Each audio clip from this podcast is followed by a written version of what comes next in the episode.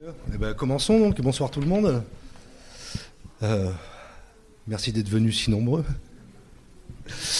Bon, la plupart d'entre vous me connaissent, je suis Fred de la librairie Esprit BD et je suis plutôt heureux de, d'inaugurer ce soir à, l'occasion de la venue d'un auteur qu'on considère, euh, enfin que nombre d'entre nous ce soir considèrent comme un auteur important de la bande dessinée contemporaine d'inaugurer un partenariat inédit entre nos, deux enseignes, celle d'Esprit BD et, de la librairie Les Volcans, un partenariat assez inédit. L'idée était de réunir les, compétences d'une grande librairie, d'une librairie spécialisée comme la nôtre. C'est une idée qui ne va pas forcément de soi, parce que pour l'admettre, il faut être convaincu que la complémentarité est supérieure à l'idée peut-être de concurrence la mise en commun de, nos structures et de, nos savoir-faire peut être un tremplin vers un service de qualité. Enfin, en tout cas, c'est comme ça qu'on a, qu'on a entendu cette, cette association. Je remercie Alfred d'avoir accepté notre invitation commune, aussi aux éditions Delcourt, hein, qui, par la même occasion, qui, qui, lui a présenté notre projet sous le meilleur angle, j'imagine. Et merci au signé Capitole, euh, dont euh, je ne crois il n'y a pas de représentant ce soir, mais qui a accueilli avec avec enthousiasme notre idée de programmation d'un cycle de projection de cinéma d'auteur italien qui collait bien avec euh, l'idée même de la trilogie euh, italienne. On a vu des films très beaux depuis un mois. On a vu, on a revu, euh, et pour une fois sur grand écran, La Grande Bellezza. On a vu Nous sommes tant aimés d'Ettore Scola. On a vu un des premiers films de Pasolini, Mamma Roma. Et demain, on verra le film d'Emma Dante, Palermo. Euh, en présence d'Alfred. Peut-être qu'on aura l'occasion d'en dire deux mots euh, demain soir, on verra bien. Et bah, avant de commencer à discuter euh, avec Alfred, je vous propose d'écouter ça.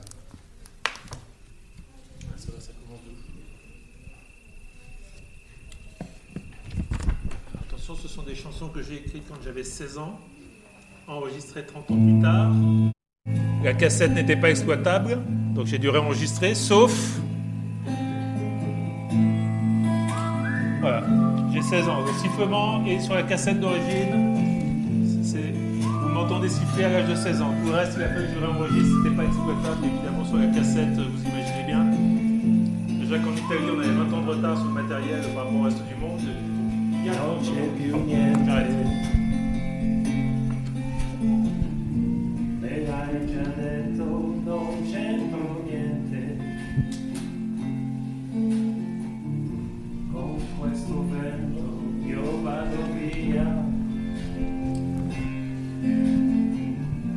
C'est la chanson pour se rapprocher un peu les uns des autres. N'hésitez pas à vous prendre la main, à vous regarder dans les yeux.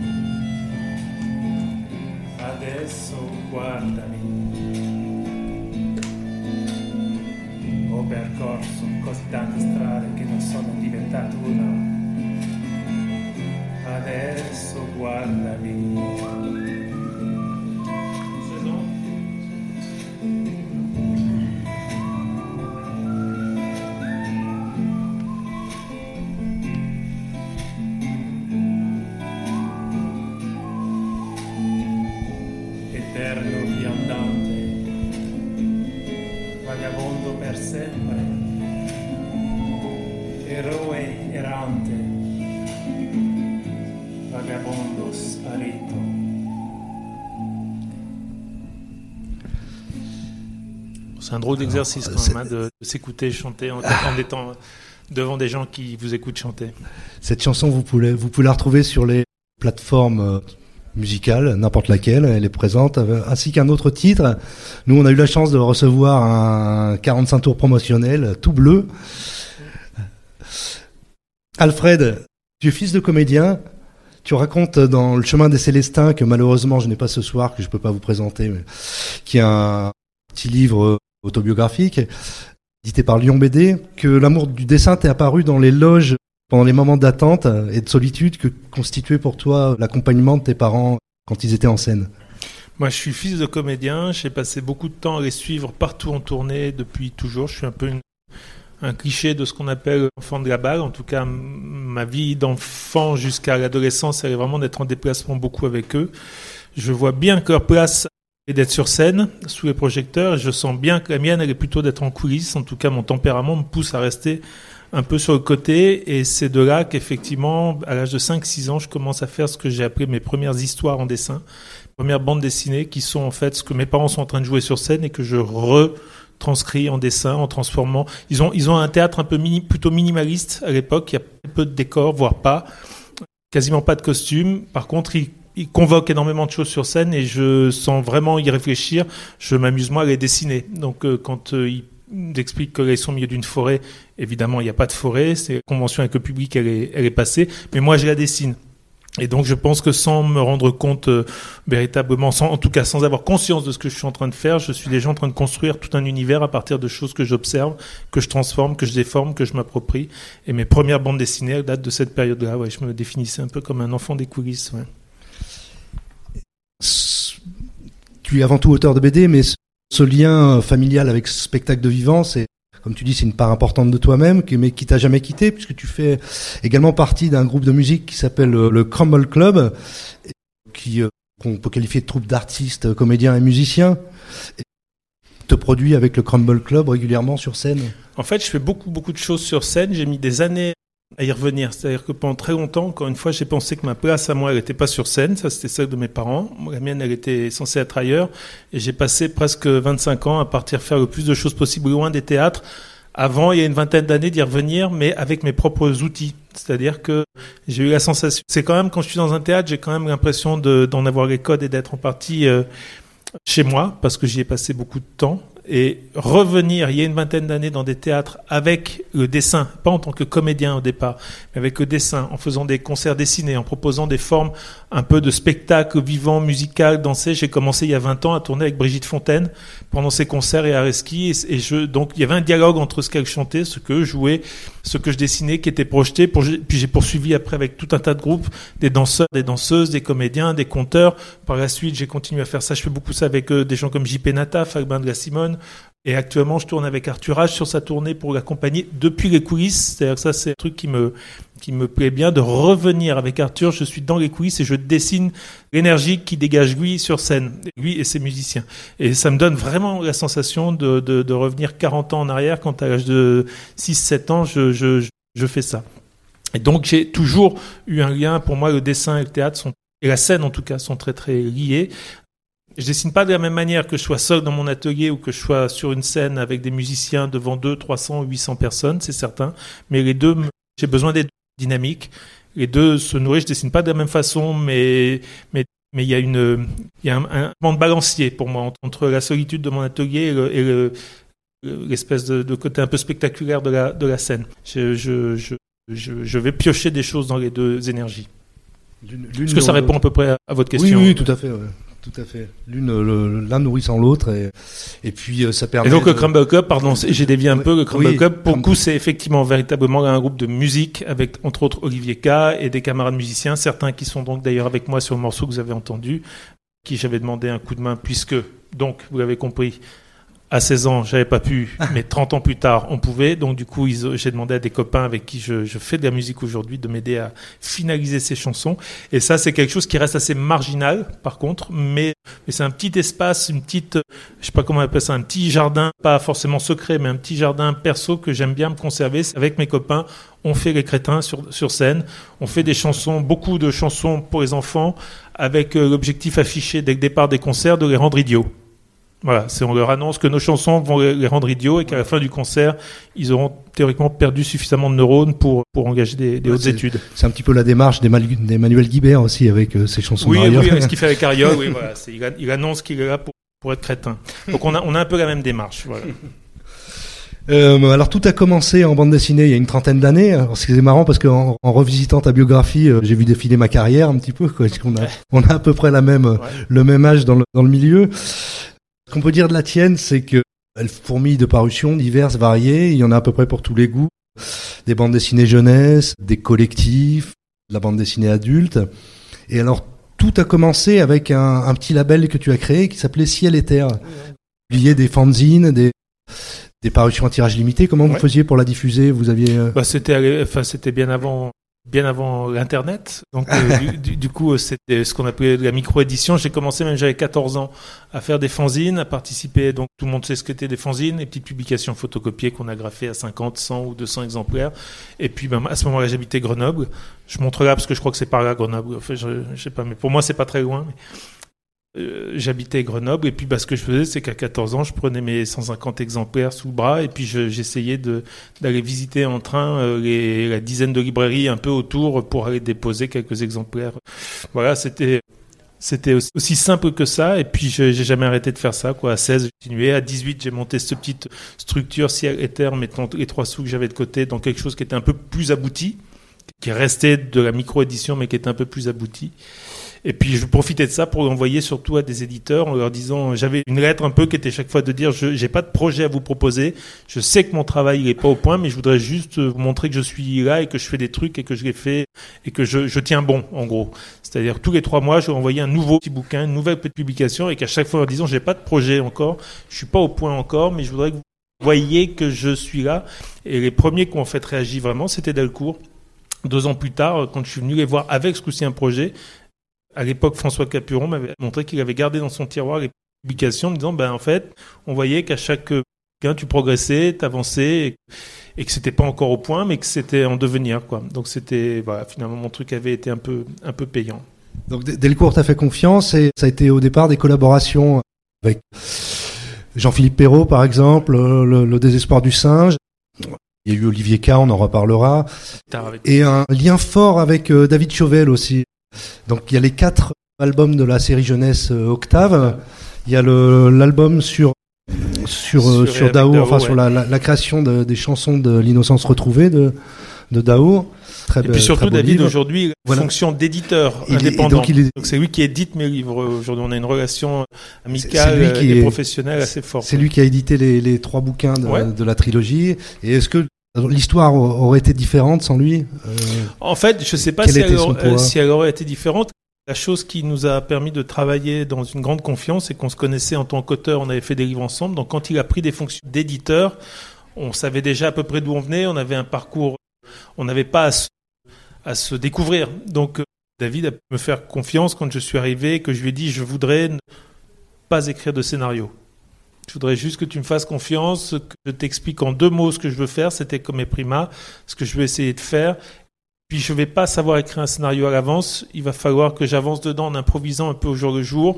Et ça, je ne pouvais pas le faire si un éditeur m'avait pas, si on n'avait pas eu déjà un bagage commun ensemble, humain, qui fasse qu'ils me disent euh, ok voyons. Le risque lui de risque il en prenait pas trop il me signait à ce moment-là un contrat sans savoir de quoi il allait s'agir mais le risque à la limite c'était plus moi qui le prenais. Pendant un an j'ai travaillé dans mon coin avant de montrer les premières pages. La réalisation complète du livre a duré trois ans pour moi.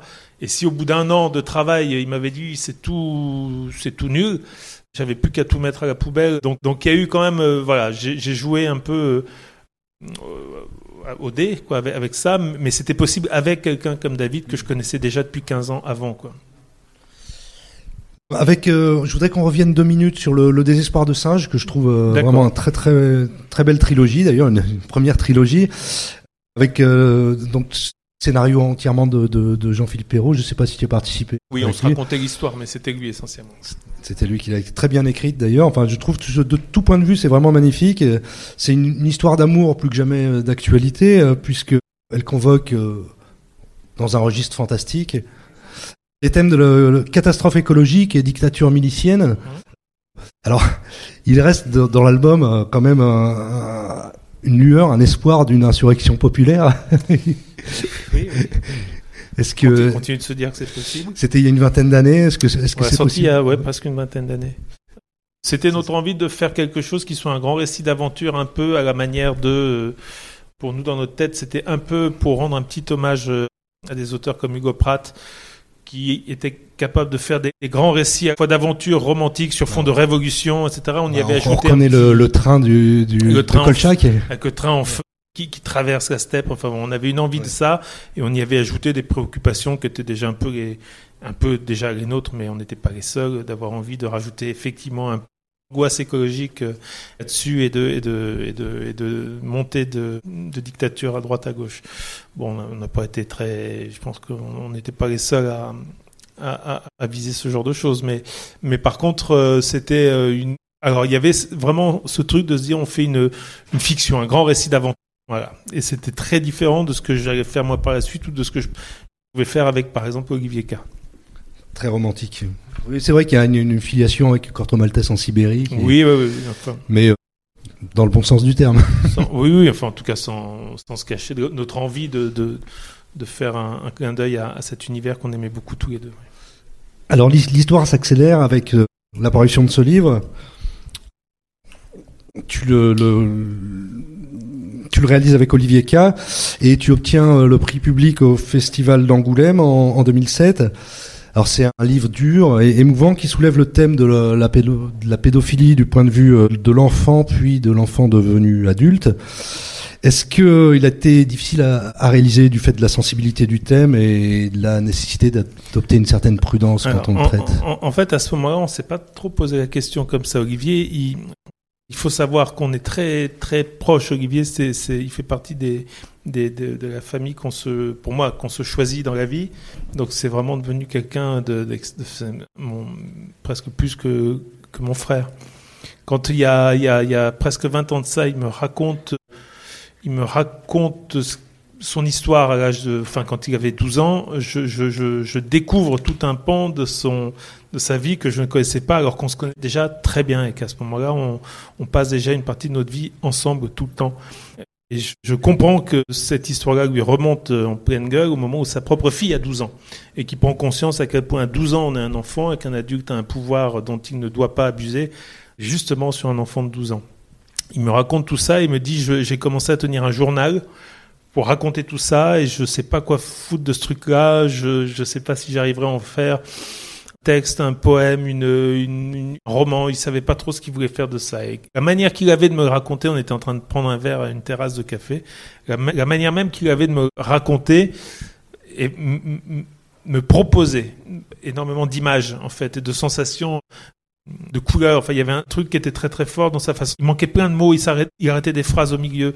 Il y avait un truc, en fait, je lui dis, si tu veux essayer de le raconter, à mon avis, raconte-le comme tu viens de le faire là, c'est-à-dire avec des trous, des manques, des mots, des mots tronqués. Et, si tu veux, moi, à l'intérieur de ces espaces-là, j'essaierai de mettre des dessins. On a commencé comme ça. Il m'a donné son journal qui faisait, qui racontait bien plus de choses que, que, que le livre en réalité. Il m'a donné son journal en me disant, fais-en ce que tu... Voilà. Et je l'ai laissé deux ans de côté. Je l'ai lu, évidemment, mais je l'ai laissé deux ans de côté pour, en travaillant sur d'autres choses, laisser, j'allais dire, trouver par quel biais attraper ce récit-là. Et que ça soit justement pas quelque chose qui soit trop pathos, trop, trop premier degré, violent. Enfin, il y avait quelque chose, il fallait trouver un angle, un ton. Il m'a fallu deux ans pour ça. Et puis quand j'ai commencé à travailler dessus, on s'est pas posé plus de questions. On était tellement déjà euh, proche qu'il n'y a pas eu d'histoire de faisons attention avec le sujet ou quoi. J'avais la sensation que j'avais son texte. Le seul gimmick qu'il avait lui déjà dans son propre texte était de dire j'ai donc pourquoi j'ai tué Pierre? Il avait appelé ça. Il avait une espèce de refrain qui venait régulièrement. J'ai tué Pierre parce que j'ai 7 ans. Et il décrivait pourquoi, ce qui s'était produit cette année-là. J'ai tué Pierre parce que j'ai 9 ans. Ça, c'était son gimmick. J'ai juste attrapé ça et après j'ai fait une sorte de mise en, en place d'adaptation sans, changer un mot, sans inventer quoi que ce soit évidemment, mais, sans, poser plus de questions. En fait, c'était plus à, à l'instinct. Que, que, que, je suis allé là-dedans. C'est ce qui fait d'ailleurs qu'il y a une dizaine d'outils différents pour dessiner à l'intérieur du bouquin. Je voulais que les outils changent en fonction de ce qu'on avait raconté. Ça balaye quasiment 35 ans de la vie d'un homme, en l'occurrence. Je me sentais pas de raconter 35 années en dessinant tout exactement de la même manière de A à Z. On est traversé par des émotions très très différentes. Il y a beaucoup de passages très drôles aussi. Il y a beaucoup de passages qui sont nettement moins évidemment. Et je ne me sentais pas de dessiner tout du même trait. Donc il a fallu que je l'ai fait de manière très rapide le livre. Par contre, je l'ai laissé mûrir deux ans, mais je l'ai réalisé en deux mois. Oui, après, j'ai dessiné très très vite sans plus me poser aucune question en fait. Alors, au moment de la résolution, tu fais le choix d'intégrer des photos. Euh, et puis, alors la résolution, c'est vraiment quand on, revient sur les lieux de l'outrage. C'est un moment vraiment très très fort. Et, puis ensuite, tu fais carrément disparaître les, personnages au profit de, la nature, de la représentation de la nature. Alors, moi, j'y vois une forme de détachement pudique, mais est-ce que ça, préfigure d'une certaine manière l'aspect mélancolique de la trilogie italienne? Je si c'est le cas, c'est de manière absolument inconsciente. Après, les paysages comme ça, effectivement, je crois que j'avais jamais fait rien que tu viens de faire là. Donc, euh, je vais y réfléchir un peu, puis on en, on en reparle dans deux ans. J'avais pas, j'avais pas fait attention.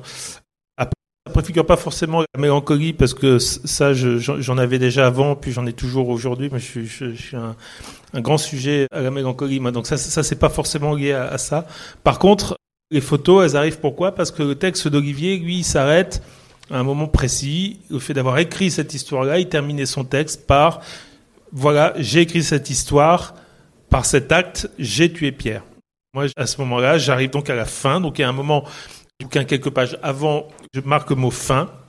Et je lui dis à ce moment-là, je pense qu'il manque un truc que tu n'as jamais refait depuis, cette, depuis tes 12 ans, c'est de retourner sur place pour voir ce que c'est devenu, tout simplement, puisque cette colonie de vacances, puisque c'était une colonie de vacances, cette colonie de vacances, en 30, 30 ans plus tard, ça se trouve, c'est devenu Shopee ou un parking ou un que sais-je. Donc, euh, mais peut-être qu'il manquerait une sorte d'épilogue au récit, puisque on sort du cadre de ton journal intime et que ça devient un livre.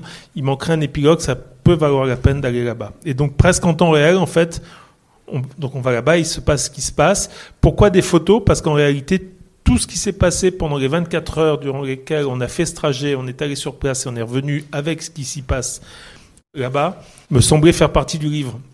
C'est-à-dire qu'il me restait deux jours pour finir le livre. On fait une découverte sur place qui est celle, alors je ne sais pas si vous l'avez lu, pas lu ou quoi, donc euh, désolé si je vous mange un peu la, feuille, mais on, va sur place parce qu'on sait pertinemment que la colonie n'existe plus. Tourne un peu le dos, pardon.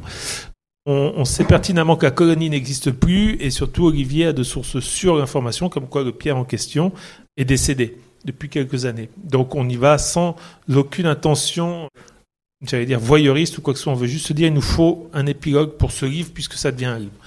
Il s'avère que quand on arrive sur place, près des heures de route, et déjà deux mois de travail sur ce livre, donc dans un état émotionnel un peu particulier, quand on arrive sur place, non seulement la colonie existe toujours, mais Pierre est vivant et il est là.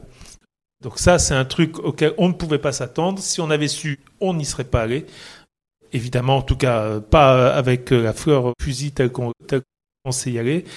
Et à partir de là, on rentre dans une douzième dimension qui semble complètement, enfin pour nous en tout cas, qui dépasse tout ce qu'on avait pu envisager.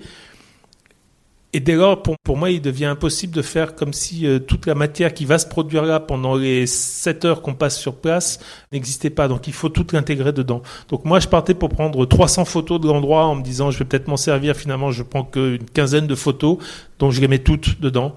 On fait un petit film au moment où Olivier prend, prend un petit chemin en voiture et puis euh, jusqu'à arriver à l'endroit qui est toujours là ce film, il fait 1 minute 30, donc bah, du coup, je fais des captures d'écran pour que l'ensemble du film soit dedans. Enfin, tous les éléments qui vont survenir pendant ces 6-7 heures sur place appartiennent à l'histoire du livre, doivent être à l'intérieur du livre. Voilà ce qui explique pourquoi, euh, enfin, euh, voilà euh, la raison pour laquelle j'ai mis toutes ces photos, parce que ces peu de matière-là, à mon avis, faisait partie de ce qui se produisait là, et je ne pouvais pas faire comme si ça n'existait pas. Alors, puisque euh, c'était pas assez difficile comme thème, tu as choisi d'adapter juste derrière Je, ne mourrai pas gibier, qui est un livre extrêmement difficile, qui est adapté du roman de, de, Guillaume Guéraud, du même nom, et qui est une chronique sociale jusqu'au boutiste, puisqu'il s'agit des causes euh, d'un massacre. Oui, oui. Je suis un mec euh, vachement marrant dans la vraie vie, en fait. Enfin, en tout cas, beaucoup plus, beaucoup plus léger. Par contre, mes livres, moi, je fais des livres pour J'attends de mes livres qui me sauvent, moi. Donc euh, je fais des livres pour me confronter à des choses dont j'ai peur ou dont j'ai auxquelles j'ai besoin de me confronter pour une raison ou pour une autre. livre de faire ce livre avec Olivier pour y revenir juste deux secondes, c'est parce qu'Olivier et moi on a quelques années d'écart, mais on a des parcours extrêmement similaires. On, a on vient du même endroit, du même type de parents, artistes, 68 arts, libertaires, etc. On a fréquenté les mêmes endroits et J'étais le même genre de petit garçon que l'était Olivier. J'ai frôlé la, rencontre malheureuse qu'Olivier a faite lui à l'âge de 12 ans. Je l'ai frôlé à plusieurs reprises. Moi, j'étais un, j'étais un terrain favorable pour vivre ce genre de mauvaise rencontre. Donc quand je fais ce livre-là, j'ai aussi la sensation de, de, pour moi, essayer de ranger quelque chose dans ma tête. Ça va être un peu la même démarche avec Je mourrai pas gibier. Ça fait un moment que je suis en train de réfléchir à ce moment-là à faire un, livre qui parlerait de la violence, toutes ses formes, parce que c'est un truc que je gère, enfin, qui me terrifie, que je, que je gère très mal quand elle se produit ou quand euh, j'y suis confronté. Et donc, je réfléchis à comment faire un bouquin qui me permette d'aborder les différents aspects de la violence quand elle est euh, physique, sociale, sociétale, morale, enfin. Et puis, je trouve pas de biais. Et puis Guillaume, qui est un copain, qui écrit des romans que j'aime beaucoup, m'envoie son nouveau roman, euh, qui s'appelle Je mourrai pas gibier. Je le lis et je le prends en pleine poire, en me disant, purée, en fait, voilà, c'est ça, ce que je voulais faire. C'était ça. J'aurais pas su le faire comme ça, et lui, il l'a fait. Donc, j'ai plus besoin de le faire. Ce bouquin-là répond à besoin que j'avais. Sauf que six mois plus tard, je me rends compte que j'y pense tout le temps à son livre, que j'ai des images qui me percutent en permanence et que j'ai la sensation en fait que je peux pas faire autrement que bah, quand même de faire mon bouquin, mais du coup à partir du sien. Puisqu'encore une fois, il a fait mille fois mieux que je n'aurais su le faire tout seul. Donc je vous encourage même à plutôt lire son roman que ma bande dessinée, puisque c'est son bouquin est du coup euh, moi, je me suis approprié des choses dont j'avais besoin. J'ai accentué sur des choses qui me concernaient plus. Il a eu la gentillesse de me faire confiance totalement et de me dire derrière que mon, mon adaptation, en tout cas, lui plaisait beaucoup parce qu'elle était complémentaire de son livre. Bon, moi, je continue de penser que son roman est quand même plus fort que, mon livre, mais j'avais besoin, un besoin un peu égoïste de me frotter quand même à ce truc, à ce truc-là. Donc, ça fait effectivement deux livres un peu euh, moyennement smoothie, on va dire, à la suite. Mais bon, des fois c'est comme ça. Des fois les choses elles se présentent comme ça. Il y a plein de bouquins en fait euh, qui me sont tombés dessus sans que je les anticipe forcément. D'ailleurs, moi, ça va être le cas pour Comme Prima, ça va être le cas pour euh, quasiment sur la trentaine de bouquins que j'ai fait. Je pense qu'il y en a au moins 20 qui me sont tombés dessus sans que j'ai prévu de les faire. Mais même pour Octave. Le jour où David Chauvel me propose de faire Octave, je suis en train de faire des trucs, des, des bandes dessinées qui n'ont rien à voir avec ça. J'ai jamais pensé à faire de la bande dessinée pour enfants. Je comprends même pas pourquoi il me propose un récit pour jeunesse, euh, pour euh, jeunesse. Et en même temps, je trouve ça génial de me dire qu'est-ce qu'il a bien pu voir dans mon travail pour que ce soit moi qui propose cette histoire-là, alors que je n'y aurais jamais pensé. Donc rien que pour ça, je dis oui. Et puis après, on verra bien. Après, je ferai ce que je peux avec le bouquin pour essayer de comprendre pourquoi il est venu me chercher moi, pourquoi finalement ça me touche, pourquoi j'ai finalement envie. Mais il est très très fréquent que les livres en fait me tombent dessus sans que j'ai eu temps de. Enfin, c'est plus par, euh, je fonctionne de manière plus instinctive que, véritablement réfléchie en fait. Et tu fais partie de ces dessinateurs qui passent leur temps à dessiner. Tu tu euh, partages euh, sur Instagram quotidiennement pratiquement des, des, dessins qui remplissent des tas de carnets chez toi et ainsi que des, des, bandes de vie parfois qui sont drôles et, et touchantes souvent. Et dans Dao, euh, l'homme qui chante, euh, Étienne révèle qu'il est énormément pour euh, finalement ne garder que peu de choses. Est-ce que euh, ton travail participe du même processus de création? Avec de nombreux carnets qu'on pourrait considérer comme un laboratoire essentiel du travail qui oui. surviendra ensuite Les carnets que je tiens quotidiennement depuis un peu moins de 20 ans. Aujourd'hui, il y a des centaines de carnets, ça représente des milliers et des milliers de pages. Ça constitue pour moi une espèce de terreau dans lequel je vais piocher des idées d'images, des idées d'histoire, des idées de livres. Il y a énormément de choses qui ne sont jamais utilisées, qui n'en sortent jamais. Donc, même si la fonction de ces carnets, elle n'est pas de constituer des histoires potentielles, c'est plus des fois des anecdotes, des rêves, des trucs que j'ai vécu, des souvenirs, un truc qu'on me raconte, un truc que j'observe. Ça peut être des fois juste une phrase que j'entends dans le bus. Enfin, ça, c'est, je note énormément de choses. C'est là-dedans que je vais piocher. Mais il y a des milliers de choses qui serviront jamais à rien. C'est interrographique qui, qui peut nourrir une histoire. Et narratif, oui. c'est juste, en fait, c'est ce que les carnets, c'est ce que j'appelle mes vides têtes, parce que c'est comme on a des vides poches. C'est une manière pour moi de, j'ai, j'ai, j'ai la sensation d'être bombardé, comme on l'est tous, en permanence, d'images, d'informations, d'émotions, et j'arrive, moi, j'arrive pas à, tout conserver. Il faut que je m'en débarrasse quelque part. Que je m'en déleste, mais pas que je m'en débarrasse, justement. C'est-à-dire que les carnets, c'est une façon pour moi de les mettre quelque part, ces trucs-là, de manière un peu anarchique. C'est un peu dans, dans tous les sens. Et je ne les date pas forcément mes carnets, je, les, je ne les nomme pas, donc je ne sais même pas forcément toujours où sont les informations, mais ça me, ça me rassure de savoir qu'elles sont quelque part dans un de ces trucs, dans espèce de grande armoire avec des centaines de, de carnets, il y a de milliers de pages, et c'est là-dedans effectivement que je vais piocher l'essentiel de mes, de, mes, de, mes, de mes récits. En tout cas, des, de, depuis quelques années, c'est là-dedans que je pioche. Ouais. Et puisqu'on parlait de, puisque j'évoquais euh, ce bouquin, qu'est-ce que tu dis de cette expérience d'avoir suivi pratiquement un an Trois ans. Trois ans, pardon, j'étais loin du compte. Dao, bah, c'était hyper joyeux. En fait, c'était un, moment où j'avais envie, moi, de faire un livre. Je voulais faire un livre sur le processus créatif d'un artiste. Ça aurait pu être un sculpteur, un danseur, une, une, une, une, une, danseuse. Enfin, et à ce moment-là, euh, euh, Dao est quelqu'un dont j'aime le travail. J'apprends qu'il va rentrer bientôt en création d'un nouveau disque. Et un peu au à la, provoque presque. On écrit avec David Chevet, on écrit à son manager en disant ben voilà, on aimerait bien tenir un espèce de journal de la création de son disque.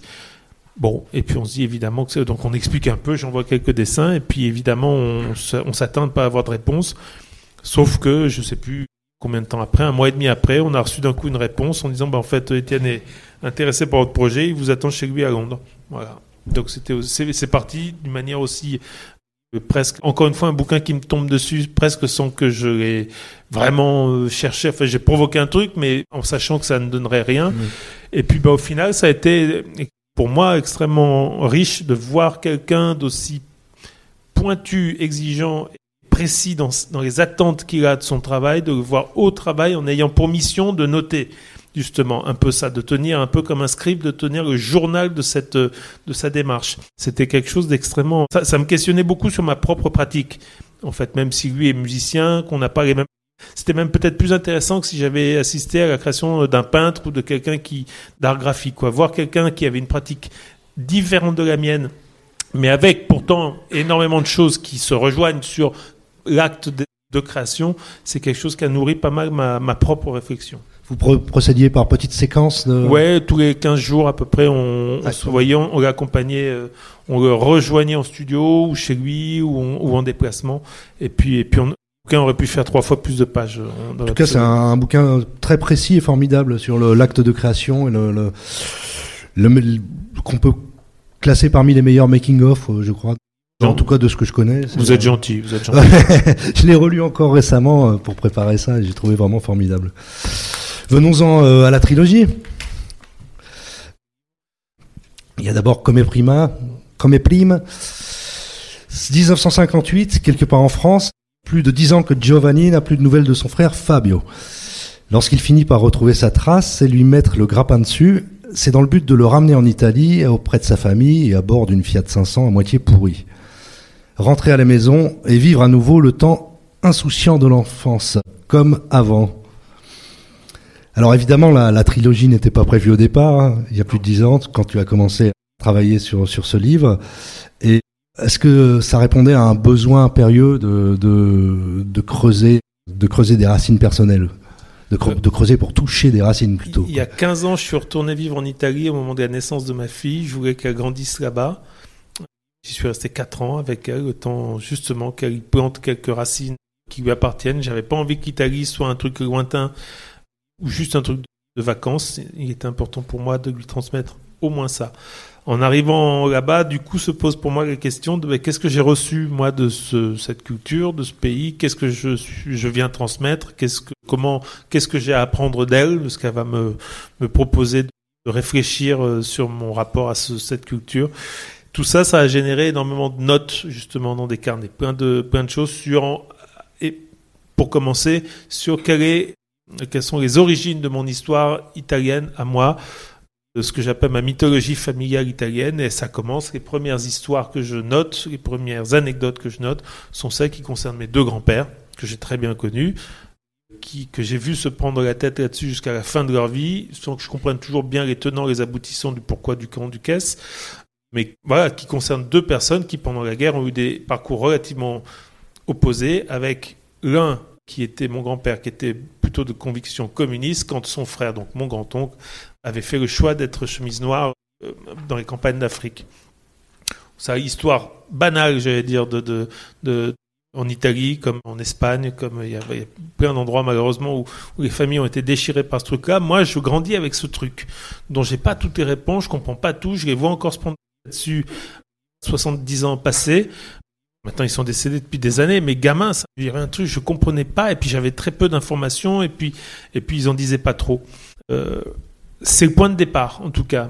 Une partie du bagage italien que je me trimballe il est, il démarre là. Il démarre avec ces histoires que j'entends et dont auxquelles je comprends pas tout et, et auquel j'ai pas forcément de réponse précise et ça me va très bien. Je vais m'appuyer là-dessus pour construire un récit qui va me permettre moi de raconter des choses sur qu'est-ce que c'est de retourner dans un pays, qu'est-ce que c'est d'en être parti. Ça faisait dix ans que j'étais pas retourné en Italie au moment où je m'y installe avec ma fille. Ça questionne d'autres choses. Enfin, il y, y, a plein de choses qui vont. J'ai passé quasiment une douzaine d'années à ne plus m'adresser la parole avec un de mes frères. Il y a tout un tas de choses comme ça qui font que ces notes-là vont se mélanger. Et c'est la première fois que je vais aller piocher dans un de ces carnets sans avoir au départ le, projet de faire un livre. C'est vraiment, je prends ces notes pour moi, pour euh, encore une fois arrêter de les cogiter sans fin dans ma tête. Et je m'aperçois qu'il y a peut-être une histoire, peut-être, il y a peut-être un livre à faire là-dedans qui serait une fiction. J'insiste vraiment là-dessus. C'est pas du tout euh, ni une biographie de mes grands-parents, ni, ni une autobiographie ou quoi que ce soit. Mais c'est une fiction qui sera fortement imprégnée de souvenirs perso, intimes et, et de choses que je connais de près, de plus ou moins près.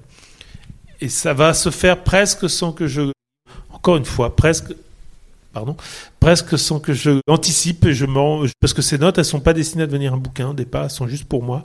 Et je m'aperçois qu'à un moment, j'ai peut-être envie d'en faire un livre et je vais aller voir donc David, à qui je vais dire, écoute, j'aimerais faire un livre, mais je sais pas ce que ça va raconter. Juste un point de départ qui serait deux frangins qui se sont pas vus depuis dix ans, ça c'est l'histoire de mon frère et moi, et l'un qui veut ramener à l'Italie, ça c'est mon histoire à moi que je, que je suis en train de de vivre.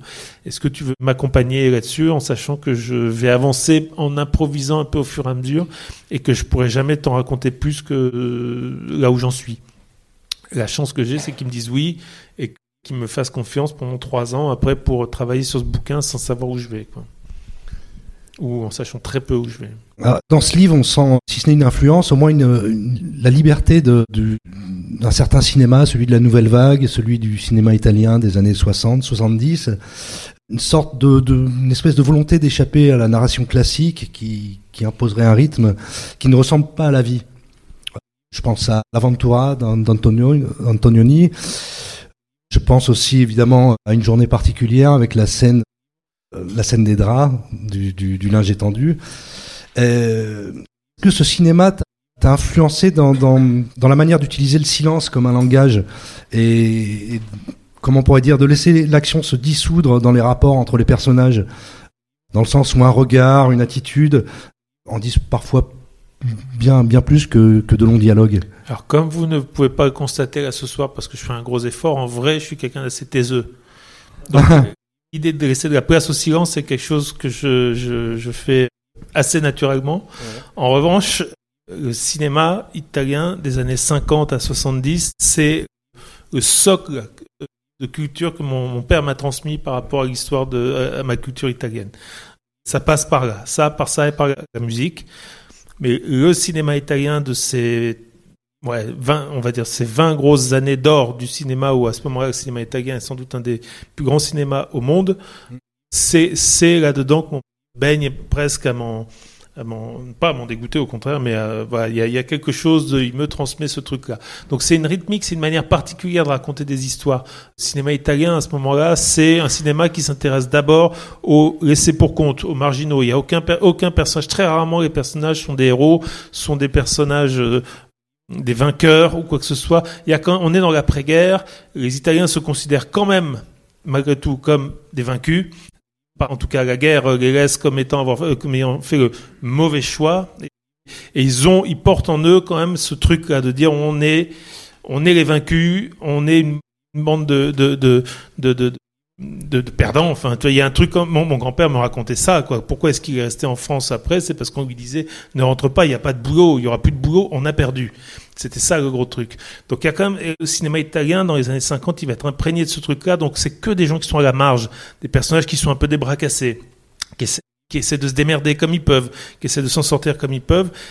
Et les personnages sont au centre des histoires, en fait. C'est ce que je trouve fascinant. C'est-à-dire que les récits, souvent, ils se résument en deux lignes.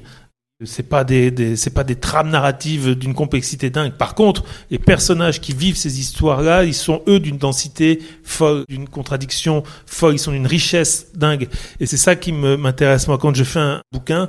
Ça commence que ce soit comme Prima ou les ou les derniers, ce sont les personnages qui me viennent en premier, c'est avec eux que j'ai envie de vivre l'histoire que je vais raconter, qui souvent est très simple, encore une fois.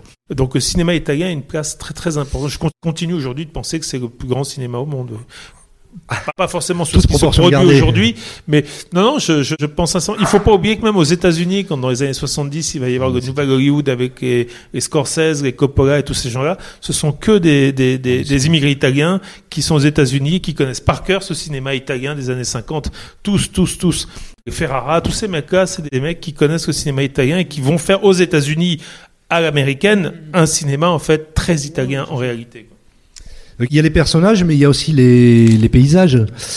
Cette grande place que, que, tu, que tu leur accordes tout au long de la trilogie, l'utilisation de l'environnement comme un espace peuplé, presque comme un personnage à part entière finalement, qui est des, des ce que je disais tout à l'heure sur l'utilisation dans, dans Pourquoi j'ai tué Pierre, là tu le développes, tu, tu l'amènes à son paroxysme sur la trilogie. Il y a des instants de mm. pause comme ça qui, qui sont des instants narratifs. J'ai besoin de ces moments de pause la façon que j'ai de construire mes récits, comme je vous, dis, dès que, dès que je suis un peu trop chiant, vous me dites, hein, vous n'hésitez pas à lever la main ou à dire maintenant arrête. Enfin, surtout n'hésitez pas, je me vexerai pas.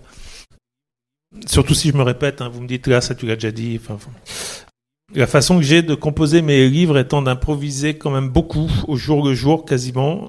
J'ai régulièrement besoin de m'arrêter pour regarder où j'en suis et me questionner sur où je vais pour moi, physiquement, ça se concrétise par dessiner ces moments un peu contemplatifs. J'ai l'impression que moi, je me pose, je reconvoque un peu de paysages italiens en les dessinant et en me disant ça me permet de faire une pause. Je regarde ce que je viens de faire et je regarde vers quoi je me projette. Il m'aide à ça, il m'aide à rythmer. Comme on ferait, comme dans une chanson, il y aurait régulièrement un refrain qui viendrait rythmer un peu avant qu'histoire de, la chanson se, poursuive dans les couplets. Je le fais, je le fais comme ça. Et ces paysages alors pareil, je pense que le cinéma italien, comme je le disais, en toute, en toute simplicité, était sans doute un des meilleurs cinémas au monde. Je pense que les paysages italiens sont parmi les, plus beaux au monde. Mais j'ai régulièrement besoin d'y retourner. En tout cas, je, je, je, passe une partie de mon temps à, là-bas, à y être. J'ai vécu dans plusieurs endroits en Italie. J'envisage de m'y réinstaller de manière plus, plus définitive d'ici quelques années. Mais j'ai régulièrement besoin d'y retourner et, il y a une manière très simple pour moi de le faire qui est de dessiner des paysages de ces endroits qui sont jamais. Alors je prends très, très peu, voire jamais de photos en fait quand je suis là-bas. Par contre, je, je, je, je note, je nourris d'énormément de.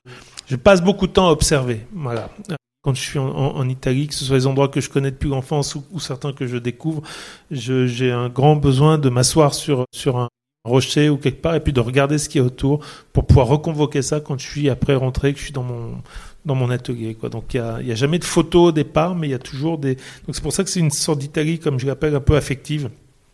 Les choses, elles existent toutes, je les ai éprouvées et vécues, mais elles sont jamais exactement comme dans la réalité. Je les réinterprète. Le livre a connu euh, plusieurs formes d'adaptation. Euh, il y a eu un film euh, réalisé par Tommy, Tommy Weber, c'est ça? Pièce de théâtre réalisée par Laetitia Grimaldi. Et il y a même eu un concert BD, un ciné-concert interprété par le groupe Splendor in the Grass. Alors j'avoue n'avoir rien vu de tout ça, à part peut-être un extrait du, du concert BD. As, tu as retrouvé le, l'esprit du livre dans ces différentes déclinaisons C'est trois adaptations très très différentes. Alors le film est sorti en Italie, c'est effectivement en dehors du réalisateur qui est français, c'est une production italienne avec des comédiens italiens tournés en Italie. A priori, il ne sera pas distribué en France. Il est sorti en Italie, il a eu un joli petit parcours là-bas, mais c'est vraiment un film très italien, je trouve. Il s'est approprié pas mal d'éléments euh, du récit pour en faire autre chose, ce qui me plaît bien. Euh, c'est d'ailleurs une des libertés que j'avais données au départ quand on m'avait contacté pour ça, de dire moi je m'y impliquerai pas. Qu'un je l'ai fait, donc si vous avez dedans des choses qui vous plaisent et qui vous parlent suffisamment pour y consacrer euh, un film, euh, je vous laisse faire. Même chose pour la pièce de théâtre, ça a presque plus touché encore la pièce de théâtre parce que ça revient à un truc encore, comme je disais, euh, d'où je viens moi. Et en plus, ils ont pris l'option, elle a pris l'option, qui a mis en scène, elle a pris l'option d'être sur un théâtre assez dépouillé là encore, avec cette convention que moi j'adore, qui fait que pour moi le théâtre est un endroit magique, qui est que si tu décides que ce tabouret est une Fiat 500, le public est d'accord avec ça, et pendant 1h30, le tabouret, quand on est assis dessus, on est dans une Fiat 500, il n'y a pas de souci. En ça, pour moi, le théâtre, c'est un des, voilà, un des trucs les plus puissants pour cette raison-là. Et elle a pris cette option. Et je, je trouvais ça extrêmement fort. Et puis le ciné-concert, ce sont mes dessins qui sont projetés avec des musiciens qui ont composé une heure et demie de musique comme au cinéma et qui jouent en direct pendant que l'histoire, elle, est projetée. C'est un truc assez particulier que j'aime beaucoup, qui est assez demandant pour le public, puisqu'il y a donc les textes, il y a les bulles, on suit, alors c'est mis un peu en, en animation, il y a des choses qui bougent un peu pour rendre des choses vivantes, ça dure une bonne heure, pas une heure et demie, mais une bonne heure. C'est assez exigeant, mais je trouve ce sont trois formes complètement. Moi, je- ça, c'est des cadeaux. Pardon de dire comme ça, mais c'est des cadeaux de la vie qui sont un peu dingues quand tu fais ton truc dans ton coin, ton bouquin, en sortant un bouquin de tes carnets, en te disant, comme pourquoi j'ai tué Pierre d'ailleurs, ou à l'époque on s'était dit avec Olivier, si 400 personnes s'intéressent à ce livre-là, ça sera déjà formidable. Le bouquin va avoir autre vie, et j'en étais presque pas loin du même sentiment au moment de Comme Prima. Puis tu te rends compte, alors, au-delà du fait que le livre a une autre vie, donne envie à d'autres gens de faire des choses, mais il y a tellement d'artistes qui me donnent envie, moi, de faire des trucs, que quand une fois dans ta vie, ou deux fois, bon, deux fois, d'accord, mais dans ta vie, euh, c'est un de tes bouquins, toi, qui en inspire d'autres, je trouve que c'est des cadeaux fabuleux. Et puis il y a la consécration professionnelle du Fauve d'Or en, en 2014. Je t'avais senti très ému lors de la remise du prix. Bah ouais, ouais, c'est... quelque chose euh, qui compte. Alors oui, alors pour plusieurs raisons. La première étant qu'un des auteurs qui, moi, m'a donné envie d'en faire de la bande dessinée, c'est un auteur qui s'appelait Fred, qui était l'auteur d'un personnage qui s'appelait Philémon et d'un livre en particulier qui s'appelait Le Petit Cirque, qui est un, qui est un, qui est un, livre qui est le livre, je pense, la bande dessinée que j'ai la, plus lu, puisque je la relis tous les ans depuis que j'ai 6 ans, donc depuis 42 ans bientôt. Euh, cette année- l'année où on me remettait ce prix, le festival rendait hommage à Fred et toute la soirée lui avait été consacrée, on va dire. Toute la cérémonie lui avait été consacrée. Entre autres, il y avait sur scène des décors issus de ses livres, des grands personnages, des grands éléments qui étaient issus de ses bouquins. C'était l'année où Willem était président, Willem qui avait été un proche de Fred. Et c'était lui qui, au milieu des décors de cet univers qui m'a tant porté, me remettait le prix pour ce livre si intime au départ, même si encore une fois j'en fais une fiction, mais qui parle. Il y avait un truc euh, pour moi qui était de l'ordre. J'avais vraiment. En plus, ça tombait à un moment où vraiment je me demandais euh, très sincèrement si. euh, c'est toujours. Quand tu dis ça, les gens pensent que tu fais, tu fais l'andouille avec ça, mais je me demandais vraiment si j'a- j'avais, je m'étais pas gouré de trajectoire dans ma vie, quoi. Un peu. Un truc. J'étais à ce moment dans un. Donc, recevoir un prix comme ça, dans ce contexte-là, des mains d'une personne comme ça, etc., venait presque m'amener la réponse à la question que je me posais pas. Mais ça a été un moment euh, très, très, très, très fort pour moi. Ouais. Et Là, ensuite, c'est pas trop chiant là. J'ai l'impression, là, j'ai l'impression d'être chiant. à un moment, non Vous me dites, hein Ouais, ouais, ouais.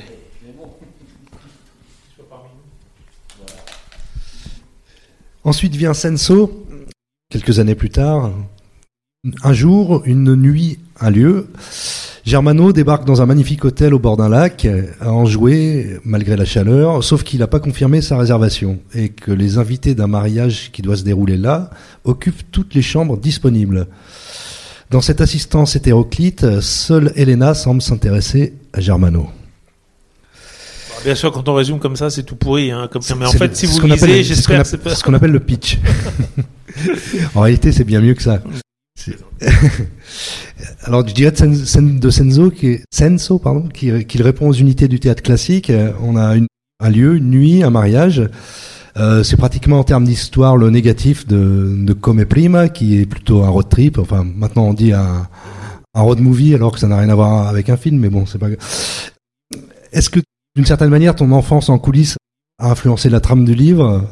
Être le spectateur de cette pièce de théâtre ou plutôt le ma- marionnettiste? Alors très certainement, c'est très clairement une autre manière pour moi en tout cas de faire un voyage. Euh, Je, je voulais jouer.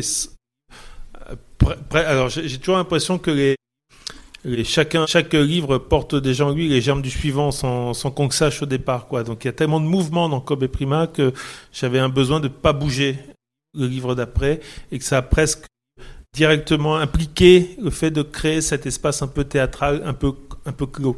Euh, Quelle était la question en fait je- me souviens qu'elle était super, mais que je me suis perdu en route. Est-ce que, oui, bah, tu avais envie d'être le spectateur ou marionnettiste de, ce, de cette pièce de théâtre? Alors, euh, en, tout cas, de, de, de, de créer quelque chose d'un peu théâtral avec cette unité de temps, de lieu, effectivement, et d'action, presque. On suit le fil est très, très léger. Pareil, c'est les personnages qui m'ont, qui m'ont, qui m'ont soufflé l'histoire. C'est, j'avais envie de ce type parce que c'est l'état d'esprit un peu dans lequel j'étais après avoir fini comme prima aussi, de ce type qui sont un peu en décalage. Alors, je pousse un peu les curseurs, j'en fais un personnage, mais et puis j'avais envie de raconter ce, petit truc tout simple qui est que d'une suite d'emmerdements, d'une suite d'accidents, quelque chose joli pouvait quand même survenir. Le personnage, il a raté son train, trompé de jour, il a raté sa correspondance, il n'a pas réservé son, hôtel, il se retrouve, il s'est gouré de, de périodes, même il a carrément une semaine de retard par rapport à ce que... Tout ça fait que il fait une rencontre qui peut-être fait basculer sa vie. Si tout s'était passé comme prévu, s'il avait pris le bon train, eu sa correspondance réservée et venu la semaine d'avant, et qu'en plus sa chambre avait été libre, ce qu'elle n'est pas quand il arrive, bah, il aurait tout simplement passé sa soirée à regarder la télé dans sa chambre, à aller faire prendre son rendez-vous le lendemain, puis à rentrer. Et sa vie ne bougeait pas. Donc j'avais envie de cette idée que tout un tas de petits incidents pouvaient par contre euh, donner quelque chose de, joyeux, de plus joyeux, sachant qu'en plus, il est, lui, il se considère comme à la dérive. À un moment de sa vie, euh, il est un peu perdu. Donc il y avait, cette envie-là et de réduire tout ça dans un, parc qui devienne presque un personnage, mais qui soit le décor unique, en tout cas, comme au théâtre, ça, pourrait être qui sont des parcs que je connais d'ailleurs, que dans lesquels euh, j'ai fait, j'ai fait de plusieurs parcs, j'en ai composé un seul pour, Le, pour, le, bouquin. Mm. Mais euh, pareil, j'ai l'impression d'avoir perdu la question de départ. vous, avez, compris l'essentiel, quoi. Oui, oui, tout à fait un parc comme un labyrinthe pratiquement. Comme un labyrinthe, comme euh, comme effectivement comme pareil, comme au théâtre, tu pourrais jouer avec les rideaux euh, décorés, puis tu les changes, et puis et puis à mesure que tu que tu changes euh, les décors, tu as l'impression de rentrer de plus en plus dans quelque chose qui te qui te qui te dépasse un peu. Il est incommensurable. Bon, la question suivante, mais tu as peut-être déjà répondu un peu. Ah, ça c'est le, le, travers des gens qui parlent peu en règle générale, c'est que quand ils parlent généralement on leur demande ça, ils répondent ça, et donc sur 12 questions, j'y réponds en trois réponses. J'ai trouvé le personnage de Germano très habité, alors est-ce que c'était un, aveu, mais tu as un peu répondu tout à l'heure Alors, euh, bah, de toute façon, je m'injecte toujours euh, dans tous les personnages, du plus, j'espère, sympathique au plus connard. J'ai besoin d'avoir une empathie pour chacun. là, c'est surtout sa maladresse qui le distingue. Alors, euh, oui, alors j'espère être un poil moins, mais, mais je, je, je, me sens quand même concerné par, par ça. Mais, mais j'insiste sur le fait que c'est même pas pour faire une formule, c'est j'ai besoin d'avoir de l'empathie pour chacun des personnages, du plus sympathique au, plus crétin. C'est important pour moi en tout cas, mm. que, que, les contradictions de chaque personnage puissent s'exprimer et que j'ai envie au moins de les défendre, chacun, d'une manière ou d'une autre, à un moment. Et, je repense aussi à Dao, que c'était une réponse graphique, euh, d'une certaine manière, à Weekend à Rome, la, note et la note. Et, non? non, non, non, beaucoup, non, je vais pas si loin. bon, donc Maltempo. Le pitch, un village de bord de mer du sud de l'Italie, un radio crochet est organisé, le jeune Mimo qui ne rêve que d'échapper. D'ailleurs, c'est le, le, même prénom que le héros du prix Goncourt, là. Et tout ça. Coïncidence? Je ne crois pas. Jeune Mimo qui ne rêve que d'échapper au destin misérable qui lui tend les bras, s'est mis en tête de motiver les copains membres de son groupe musical à reprendre les répétitions et s'inscrire. Plus qu'un objectif, c'est un Everest à gravir. Vous comprenez pourquoi je dis qu'il faut que ce soit mes personnages qui portent l'histoire et pas les pitchs de mes histoires? Exactement, exactement m'intéresse moins que personne. Oui, c'est pour contextualiser, mais, c'est vrai que. Mais moi, même moi, quand je résume mes bouquins, je m'aperçois que ce qui m'intéresse, c'est pas On est bien d'accord. Je, me tue à répéter que l'histoire nous intéresse pas. Ce sont l'enjeu et les intentions et le langage qui nous intéressent. D'ailleurs, euh, ces personnes peuvent en, peuvent en témoigner. Bref, encore un huis clos pratiquement, mais différence de Senso, où euh, le, pouvoir d'attraction de, l'immense parc finit par euh, envoûter les personnages, il s'agit d'un village qu'il faut coûte que coûte quitter, dans l'espoir de, sortir de la misère. C'est en tout cas la volonté du personnage central, notre ami Mimo. D'où vient l'inspiration de, cette histoire en particulier, de, toujours le lieu, l'envie de se situer en bord de mer? Ça faisait un moment que j'avais envie d'explorer ce que j'appelle les terres hostiques de l'adolescence. Euh, que je notais plein de choses de ma propre adolescence, de celle de ma fille qui, est en train de grandir et tout ça m'intéressait. beaucoup. C'est cette période de transition quand même très forte entre on n'est plus un enfant mais on n'est pas encore un adulte. Cette phase inconfortable de la vie, en tout cas, qui a été quelque chose d'extrêmement inconfortable pour, moi, euh, avec des curseurs qui sont tous placés un peu, à fond, on, surréagit à plein de situations. Ça m'intéressait. Il y avait aussi l'envie de raconter quand même que parfois on a un désir grand que soit qui nous aide quand même à tenir debout. moi qui ai une, alors une alors j'ai pas eu, j'ai pas grandi dans le milieu dans lequel je fais évoluer les personnages. En, revanche, qui ai eu une scolarité vraiment catastrophique, le fait de me dire depuis toujours, de toute façon, je m'en fous parce que moi, je ferai de la bande dessinée, c'est ça qui me tiendra, aider clairement à traverser ça. Je pense que si j'avais en plus pas su ce que je voulais faire derrière, si j'avais pas en plus eu une espèce de lueur un peu au fond qui était de dire ok, là c'est le bordel, mais puis c'était le bordel à la maison, et puis c'était le bordel un peu partout, mais il y avait ce truc de me dire par contre moi je vais faire de la bande dessinée, rien ne m'empêchera d'en faire. C'est quelque chose qui je crois, m'a, sauvé la cerise, vraiment. Donc j'avais envie de raconter ce truc-là, de ramener ça à la musique, là, pour ce personnage-ci. Ah, pourquoi la musique d'ailleurs? Parce que la chanson que vous avez entendue tout à l'heure, blague à part, parce que je sens bien que vous riez sous cap en m'entendant siffler quand j'ai 16 ans, mais la chanson que vous avez entendue tout à l'heure, j'ai véritablement écrite quand j'avais 16 ans, donc l'âge à peu près que je donne au personnage dans le récit. Je retombe sur un cahier chez mes parents il y a 5 ans, au moment où j'ai je commence à élaborer l'envie d'un récit. J'ai pas encore décidé que ça deviendra des musiciens. En retombant sur ces paroles de chansons, au milieu de quelques dessins et de quelques trucs qu'ils avaient conservés, je me replonge justement un peu dans l'état d'esprit de ce moment-là où avec quelques potes on faisait de la musique, où certains y croyaient vraiment. Euh, moi, encore une fois, le dessin occupait toute la place, mais il y avait quand même un truc par rapport à la musique qui était de dire ça, si tu as une guitare dans un coin et que tu es sur un, dans, ta chambre ou sur un bout de rocher en bord de mer, tu peux, tu peux vivre un truc. quoi. Et je me souviens vraiment de mon cousin, notamment en Italie, qui était, qui était comme ça, qui par la suite d'ailleurs a continué là-dedans, et pas devenu musicien, mais a tenu ouvert un magasin de musique, puis aujourd'hui est sonorisateur pour des concerts. Enfin, il, est resté là dans ce truc-là. Et ça a orienté ça, retombé sur ces, ces paroles de chansons non abouties à l'époque, en tout cas, je me suis dit, purée, oui, ça pourrait être ça. Ça pourrait être, ça m'a fait, ça, ça, a réévoqué en tout cas plein de souvenirs de ces, de ces moments-là. Et ça a orienté du coup le récit. Je dis, ok, bah, ces gamins-là, ça va être ça. Leur truc, un en particulier, son but, ça sera ça. Ça sera de devenir, euh, de, de, se dire que la, musique permet d'échapper à, une vie de misère, en fait. Sur le livre, c'est Laurence Croix qui signe la mise en, en, en couleur. C'est toi qui avais réalisé les couleurs des deux premiers. Pour quelle raison? J'avais plus le temps. Ah, une question, c'est une question non, pour deux raisons. Parce que euh, j'essaie de faire court. Je suis désolé. Je, sens bien que tout le monde a faim. Ah. Parce que chaque fois que je fais un livre, je commence d'abord par chercher avec quels outils le faire. Chaque bouquin, pour moi, est d'abord une succession de questions et d'essais, de tentatives. J'essaie de trouver la meilleure, le meilleur, meilleur langage graphique, le meilleur vocabulaire pour raconter ce que j'ai à raconter. Et quand j'ai commencé à chercher pour celui-ci, j'ai dessiné une vingtaine de pages en couleur directe, à l'aquarelle, directement sur les pages, avant de m'apercevoir que c'était pas ça qu'il fallait, qu'il fallait qu'il y ait quand même une espèce de continuité entre les trois livres graphiquement.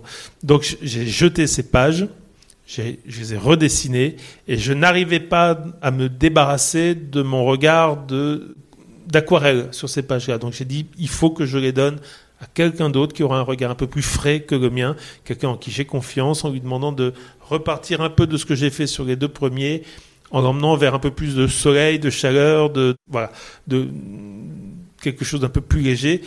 J'arrivais pas à me débarrasser de la vision que j'avais de mon dessin à l'aquarelle en deux couleurs un peu synthétiques qui fonctionnaient pas mais qui avaient imprégné un peu trop ma rétine. Donc il fallait que quelqu'un d'autre s'en empare.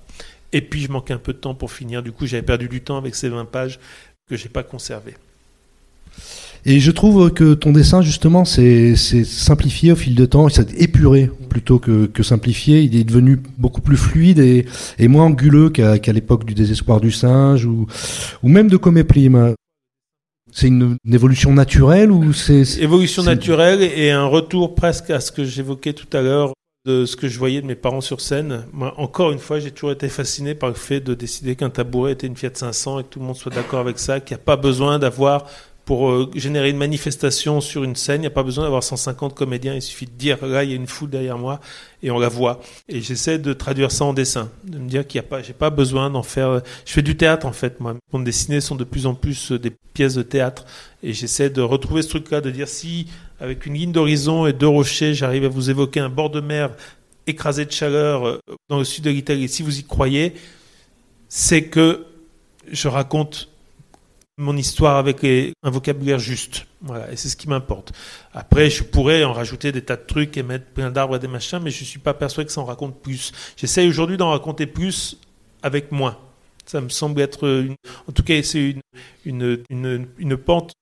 C'est, c'est vers ça que je vais, en tout cas. Essayer d'en raconter plus, d'en dire plus plutôt, d'en dire plus en en mettant moins. Pas en en faisant moins, mais en en mettant moins. Dans chaque livre de la trilogie, il y a un moment, une rupture graphique, enfin, des, des, ruptures graphiques qui viennent casser un peu le, récit linéaire. On a les, flashbacks dans, dans avec un autre dispositif. On a les scènes d'amour dans Senso et les scènes de répétition du groupe de Mimo dans Maltempo. Est-ce que c'est une manière pour toi de, de, de souligner, de surligner, je sais pas, l'essence même du sujet, ce qu'on pourrait appeler la substantifique moelle du récit?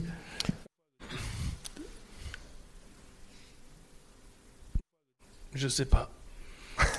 Euh, en fait, ça s'impose presque sans que j'y réfléchisse trop. Je me rends compte que j'ai une manière un peu comme une, chanson, ce que je disais tout à l'heure. J'ai l'impression que je construis souvent, quand j'avance devant mes récits, avec euh, des sortes de pauses ou de refrains qui vont revenir régulièrement et qui donneront un sens particulier plus tard au récit. J'ai besoin de ça. Et puis aussi parce que je suis autodidacte complet et que j'allais dire, je mets je ne maîtrise aucune technique, vraiment.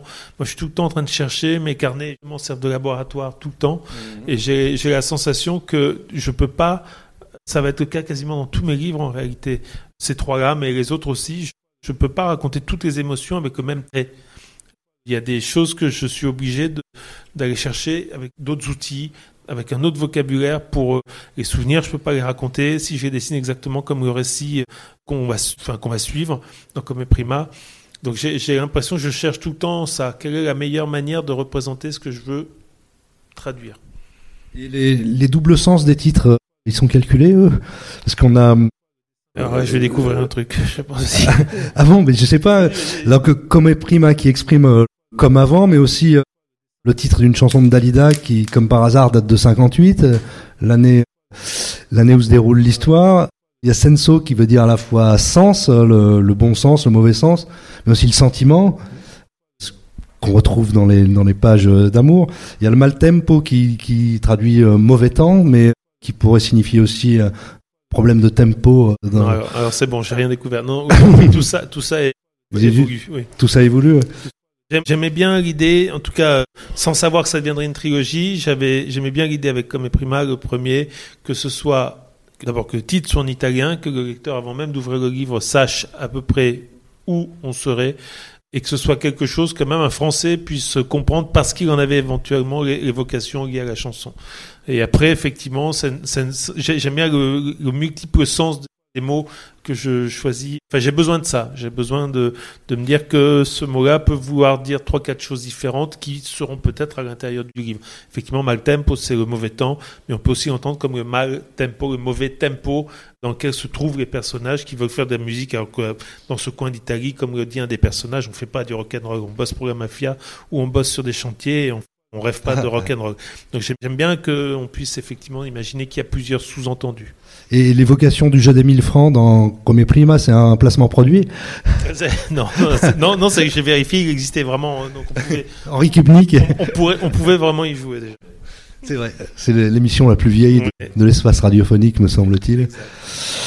Euh, donc il y a ces doubles sens, mais il y a aussi les choses derrière les choses, les choses qui sont discrètes dans ta façon de raconter, mais, mais bien présente dans les histoires qui sont distribuées comme des détails, mais, qui intègrent une sorte d'aspect social, sociétal et historique dans chaque livre.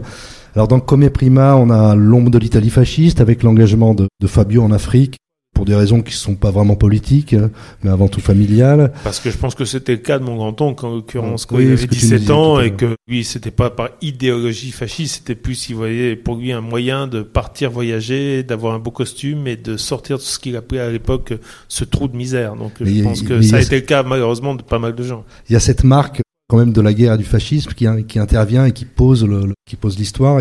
Dans Senso, c'est le militantisme altermondialiste de Germano qui incarne à lui tout seul la grève et la lutte sociale moderne, pratiquement. Ça est fait de manière discrète. Hein. Oui, oui. Donc, lui est ridiculisé à cause d'une vidéo hébergée sur, euh, sur YouTube dans le mariage. Dans le mal tempo, on retrouve encore l'héritage fasciste, avec la perte ridicule des figurines, l'effigie de Mussolini sur, sur la route.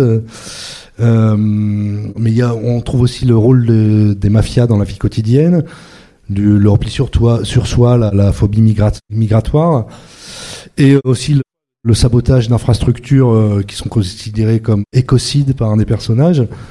Donc, toi, tu procèdes par allusion comme ça, sans discours fondamental. J'ai l'impression que ce que tu cherches à opposer dans tes histoires, c'est l'humanisme qu'elle contient face à, cette cet obscurantisme que tu fais qu'évoquer comme ça par petites touches. C'est l'humanité des personnages qui, qui prend le dessus J'espère que ce, ce sont enfin j'espère que c'est ce qui ce qui peut ce qui peut perler de ces histoires-là, vous voyez que c'est, c'est, l'humanisme simple en fait euh, qui, qui, qui, qui prend le dessus. Après, par rapport à pourquoi les choses sont un peu discrètes et que j'en fais pas forcément des, des bouquins avec des, des gros coups de marteau, parce que je crois que moi je suis dans mon tempérament, je suis comme ça. J'aime bien plutôt écouter ce qu'on a à me raconter, donc sauf ce soir, mais j'aime bien plutôt écouter ce qu'on a à me raconter et me faire une idée sans forcément toujours donner un avis euh, je suis pas toujours sûr d'être sûr, donc euh, je préfère souvent prendre le temps de réfléchir aux choses et les dire de manière un peu, discrète. Après, l'Italie que je raconte dans ces trois livres-là ou dans d'autres, c'est d'abord une Italie plutôt quand même affective, un peu fantasmée. J'en fais quelque chose, une Italie un peu théâtralisée. Par contre, je peux pas faire comme si le monde dans lequel je vis n'existait pas. Donc je peux pas faire comme si effectivement on était dans une espèce bordel écologique et de, de montée de, de, de, de de, d'extrêmes politiques de plus en plus anxiogènes, un peu à droite à gauche, et par exemple en Italie actuellement. Donc je peux pas faire comme si ça n'existait pas. Voilà. Je vais le faire de manière discrète parce qu'encore une fois, ce serait d'autres livres. C'est pas le cœur de mes récits. Le cœur de mes récits, ce sont les personnages qui se démerdent dans ce, comme ils peuvent dans ce monde-là, comme on, on le fait toutes et tous donc c'est pas au centre du truc. Par contre, j'ai besoin comme de l'injecter. Oui, je peux pas faire comme si ça n'existait pas. Euh, l'anecdote sur les sur les petits bustes du doute chez Mussolini, etc. C'est un truc que j'ai vu pour de vrai. Hein. Alors pas comme tel, mais je dans la rue en Italie, j'ai vu un petit buste en plâtre qui avait dû tomber de je ne sais où. C'est quelque chose de Mussolini dans la rue il y a, quelques années. C'est un truc, c'est c'est pareil. En Italie, c'est quelque chose. Il n'est pas rare d'aller chez des gens et qu'il y ait une petite photo de Mussolini ou un truc dans un bureau derrière. Je, ne te dis pas dans le salon sur les cheminées, faut pas exagérer, mais on n'arrive pas à concevoir. Quand, enfin voilà, en France, on n'envisage pas, ou alors vraiment, c'est qu'on fréquente pas les bonnes personnes, mais on n'envisage pas qu'il y ait un, portrait, de Pétain sur, sur la cheminée qui trône. Enfin, j'espère pas. Par contre, par contre, en Italie, il est, fréquent d'arriver chez des, des oncles, machin, des amis, machin, et puis de, de voir qu'il y a effectivement un petit buste. Il y a un truc qui n'a pas été réglé complètement pour l'histoire avec ça, et donc ce buste-là, ou de trouver sur des brocantes, pareil, des petits bronzes de, de, du Duce, etc. Enfin, c'est pareil, ça nous semblerait complètement incongru ici. Il y a quelque chose qui n'a pas été complètement réglé, digéré pour eux vis-à-vis de ça, et, et, ce buste-là que j'avais trouvé, je trouvais ça hallucinant. Et en même temps, c'est des choses que je note J'en fais des histoires, moi, de ça. C'est un terreau pour, pour faire planter des, pour planter des, graines d'histoire. Les enfants aussi ont un rôle très important dans les histoires de la trilogie. Il y, a, il y a, celui qui est né dans, dans Come Prime hein, et qui, est, qui échappe à son père, Giovanni, celui qui va naître et peut-être sceller à lui seul la réconciliation familiale. Euh, il y a le fils du gardien de nuit dans, dans Senso qui, euh, qui détient peut-être de manière factuelle et, symbolique la, pièce manquante du, puzzle. Et, et, le rôle de, Lupo qui, dans Maltempo, apporte à Mimo la, guitare qui lui permettra de, de participer au Radio Crochet. C'était, c'était important de laisser cette place aux enfants. moi, j'ai l'impression qu'on, euh, moi, je, on guérit pas de son enfance, je sais pas, mais en tout cas, moi, ça reste un endroit dans lequel j'ai besoin régulièrement d'aller piocher euh, euh, des émotions, des sensations. Je convoque le plus possible le gamin que j'étais et j'ai besoin que ces personnages-là soient jamais trop loin, ces personnes ou ces personnages-là euh, soient jamais trop trop loin. Effectivement. Est-ce que as, tu as bouclé la boucle avec la trilogie? Oui, c'est pour ça donc je vous annonce ce soir que j'arrête en fait la bande dessinée. mais non. Non, par contre, j'ai bouclé quelque chose sans même avoir cherché non plus. C'est-à-dire qu'après avoir fini comme Prima, Parmi les notes que j'avais, je me suis aperçu que tout de suite derrière se présentait un autre livre avec plein de choses qui n'avaient pas leur place dans Comme Prima, mais qui pouvaient donner ce, cet autre livre qui est devenu Senso. À la fin de Senso, rebelote, j'amorce des choses et je m'aperçois qu'ils ont rien à faire dans Senso, mais qui sont le début entre autres avec l'enfance. Le petit garçon dans, dans Senso, c'est, c'est, c'est moi que je dessine je, Kira. Et du coup, ça me ça m'évoque beaucoup de choses liées à mon enfance et ça me donne envie de raconter ça, l'enfance, l'adolescence et l'espèce de d'horizon un peu quand on sait pas du tout du tout vers quoi vers quoi on va, on sait, sait pas on sait pas vraiment ce qu'on quitte, on sait pas encore vers quoi on va. Et puis à la fin de Maltempo, bah, rien ne s'est présenté. C'est-à-dire que je j'ai eu la sensation d'avoir d'une manière ou d'une autre euh, euh, épuisé toutes les notes que j'avais prises, tous les souvenirs que j'avais notés, toutes ces choses qui, me, qui correspondent à, cette Italie-là, en tout cas, à cette façon de la raconter. Ce qui ne veut pas dire que je raconterai plus rien qui se passe en Italie. C'est juste que je vais peut-être faire autrement. Je vais arrêter peut-être de piocher dans ce, ce, terreau intime pour faire des fictions je vais peut-être faire plus frontalement des choses autobiographiques au, premier degré sur mon lien à ce pays ou pas. Mais en en tout cas, euh, j'ai eu la sensation que les livres ils sont arrivés sans que je les vois venir et que là, aucun ne s'est présenté après. Donc j'ai estimé, je me souviens avoir dit à mon éditeur qui m'avait dit alors ensuite, c'est quoi du coup, sachant qu'il y avait cette espèce de truc? J'ai dit ben en fait, il y a rien.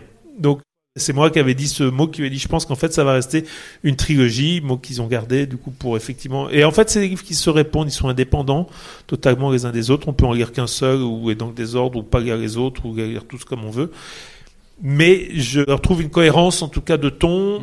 C'est des livres cousins et ce sont des livres qui se répondent et, dont je ne vois pas, je vois pas quoi y rajouter en fait.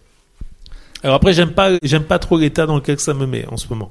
C'est-à-dire, c'est un truc un peu flottant. À la fois, j'ai 12 trucs possibles à faire derrière. C'est pas les sollicitations ni les envies qui manquent, mais j'ai l'impression de pas savoir vers quoi aller. Jusqu'à présent, ça me rassurait depuis 10 ans de savoir qu'il y avait un, je pouvais faire d'autres trucs, je pouvais faire le couillon faire ci, faire ça, faire là. Il y avait ce livre qui m'attendait, et donc euh, oui, je, et là, ça crée un truc un peu flottant. Là, depuis euh, depuis un mois, là, je j'aime pas bien, j'aime pas bien.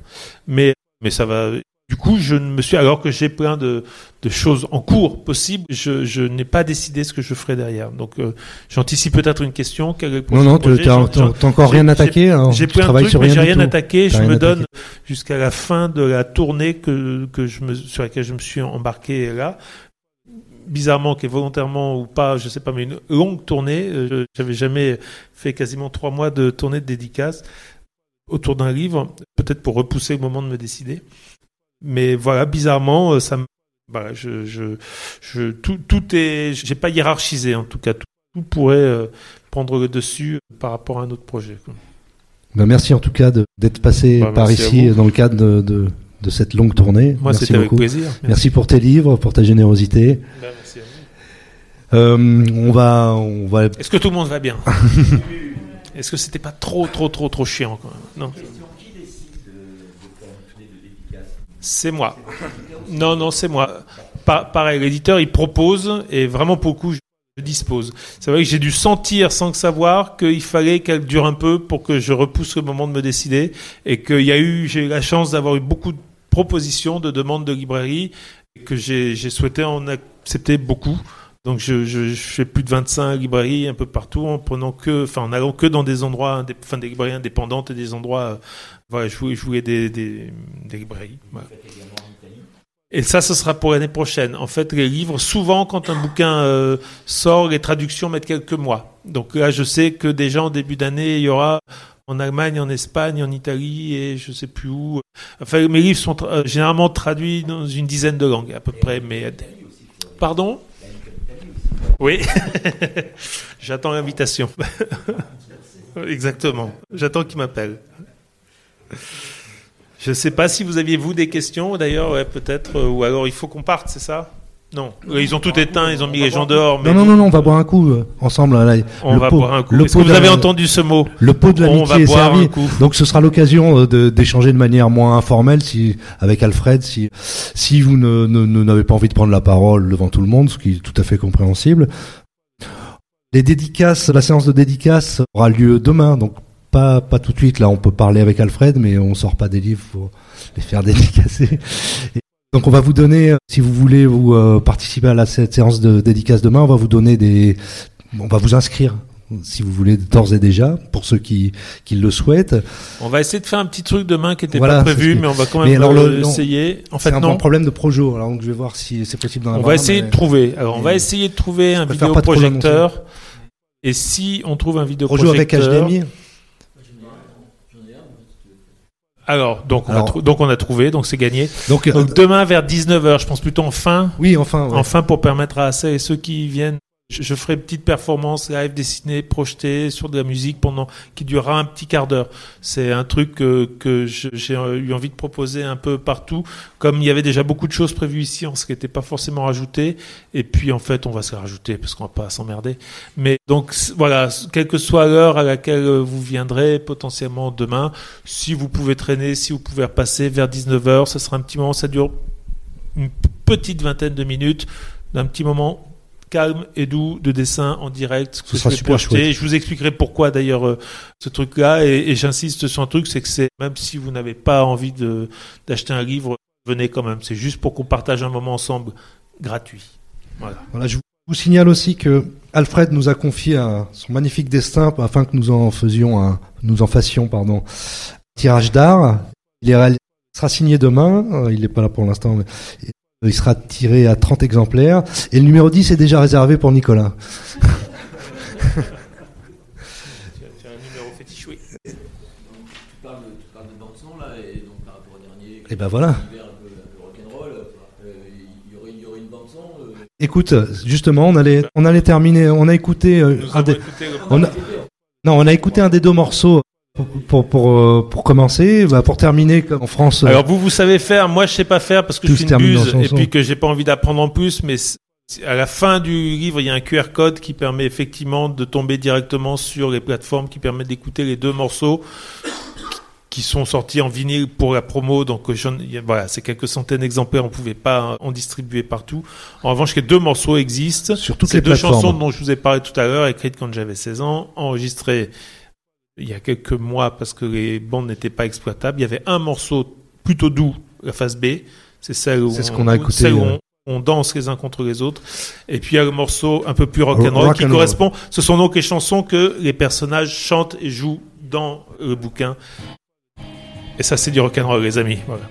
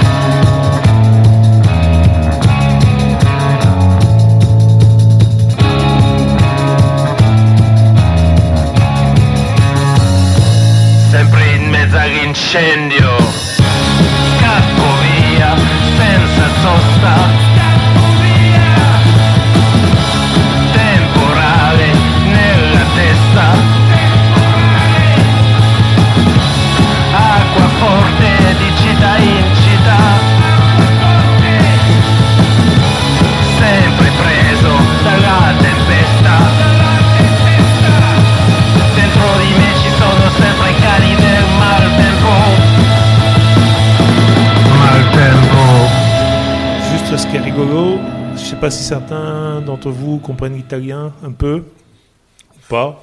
Ok. En deux mots, ce que ça raconte, alors ça c'est le truc le plus qui a été le plus troublant et rigolo que j'ai du coup intégré directement dans le récit, c'est que je, rac- euh, donc c'était pas tout à fait le mot maltempo. J'ai j'ai- triché un peu là-dessus. C'était pas exactement ce mot-là à l'époque quand j'avais 16 ans. Mais par contre, ça raconte l'histoire d'un type qui dit poursuivi par le mauvais temps et qui essaie de fuir le mauvais temps dans sa vie. Partout où il va, le mauvais temps le rattrape. Partout où il essaie de fuir pour se sortir de, pour échapper à la tempête, il y a, il y a une, une meute, une horde de chiens du mauvais temps qui, le- qui poursuivent et qui le rattrapent. Ça, c'est un truc que je vais intégrer directement dans le récit. L'espèce de micro-dialogue que ça signifie pour moi avec le gamin de 16 ans que j'étais en faisant ce livre, en mettant presque en scène ce que j'écrivais à l'époque, donc état d'esprit dans lequel je présume je devais être à ce moment-là.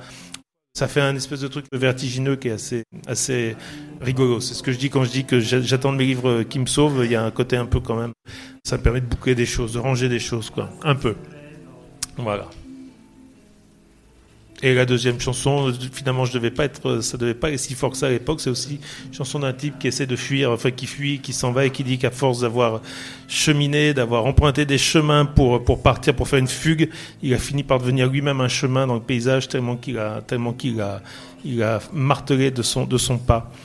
Euh, J'ai longtemps été habité par le souci de me tirer, effectivement. Donc je pense que ça devait, ça devait, ça devait déjà, je devais déjà le dire là-dedans. Voilà. Merci à vous en tout cas.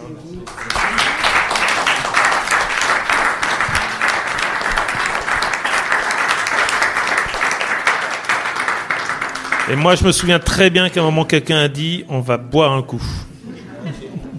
Si, euh, pour la dédicace demain, je peux, on peut prendre des rendez-vous horaires si vous voulez, pour ceux qui sont intéressés. Vas-y, ouais. Soit ça, soit vous venez de manière Moi, si ça vous arrange, je peux essayer de me libérer entre 15 et 16.